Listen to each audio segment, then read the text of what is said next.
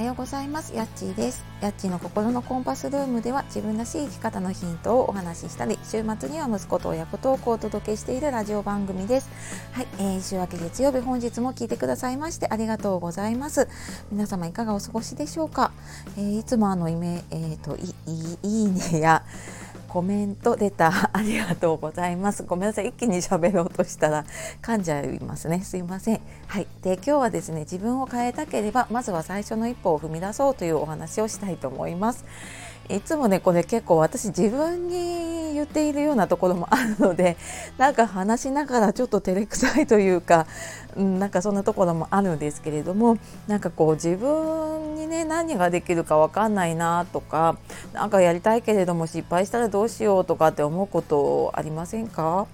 ね、私もなんかずっとそういうふうに思ってきたんだけれどもなんかね結論やっぱり頭で考えていることをこうなんか小さな一個でも行動すると変わるなっていうふうに思っています。でなんかこれって当たり前のことをねすごい私今話してるんだけれども あの例えばもっと速く走れるようになりたいなと思って例えばこうもっと速く走れるようになる本をいくら読んでいても走るのが速くならなかったりね私ピアノをやっているやってたんだけれどもなんか大人になってもう一回やり始めた時にピアノももっと上手くなりたいなと思ってそのピアノ上達の本とかを読んでも別に上手くならなかったんだよね。で結局ピアノ教室に通って練習をしたりとかしてあやっと上手くなったなと思ったんだけれどもこれなんかすっごい当たり前のことなんだけれども自分でそのなんかねこう学ぼうと思って思考に入って考えるところに入っちゃうともう行動できなくなっちゃうっていうなんかそんなパターンがあるなっていうのを自分ですごい思いました。でなんか今陥っていたのが私はなんかコー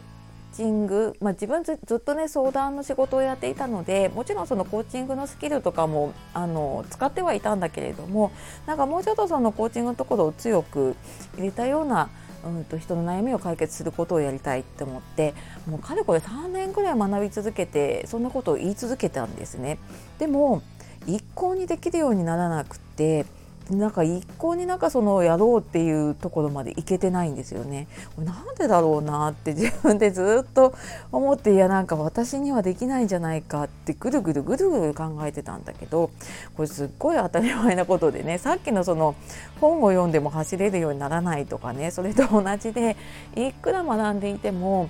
その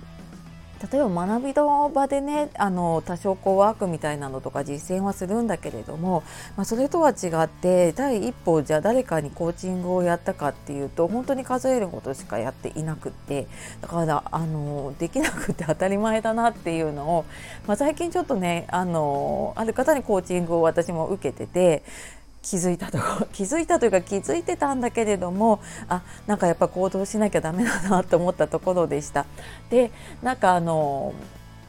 本当にね小さな一歩なんだけれども私今自分が参加者側でね参加しているコミュニティの中であの、まあ、ブロガーブロガーさんが多いんだけれどもあそこの中でねあのとにかく人の話を聞くことから始めようと思ってで昨日思い立って、まあ、何人かの方のね雑談兼ちょっとモヤモヤしている話を聞いたりとかねさせていただいてでまあそんな中でやっぱりなんかこうやってリアルにね自分が実践していくとあなんかここが私もうちょっと足りないんだなとかあこの部分もうちょっと勉強しなきゃいけないなっていうのが改めて見えるなっていうのを思ったのでえー、っと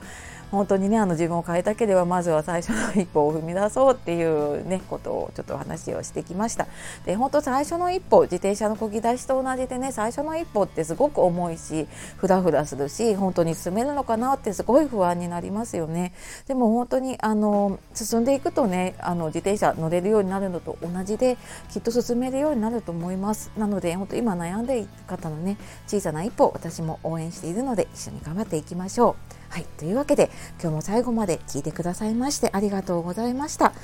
えー、素敵な一日をお過ごしください。また次の配信でお会いしましょ